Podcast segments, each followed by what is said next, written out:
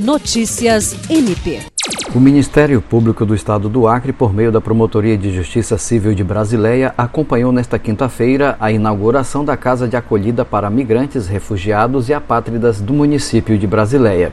Representando o Procurador-Geral de Justiça do MPAC, Danilo Lovisaro do Nascimento, acompanhou a inauguração o promotor de justiça Juliandro Martins de Oliveira, que também é membro do Grupo de Atuação Especial em Contextos Migratórios, GAEMIG, do MPAC.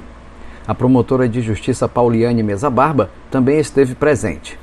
Em sua fala, Juliandro destacou que o acolhimento institucional de imigrantes e refugiados nas cidades de Brasileia e Epitaciolândia é um dos eixos do projeto Cidadania Sem Fronteira, que teve como uma das metas a serem alcançadas a implantação da política institucional de acolhimento humanizado nessa região. A casa de acolhida está situada no Santuário São Francisco de Assis, na cidade de Brasileia, sentido Assis Brasil.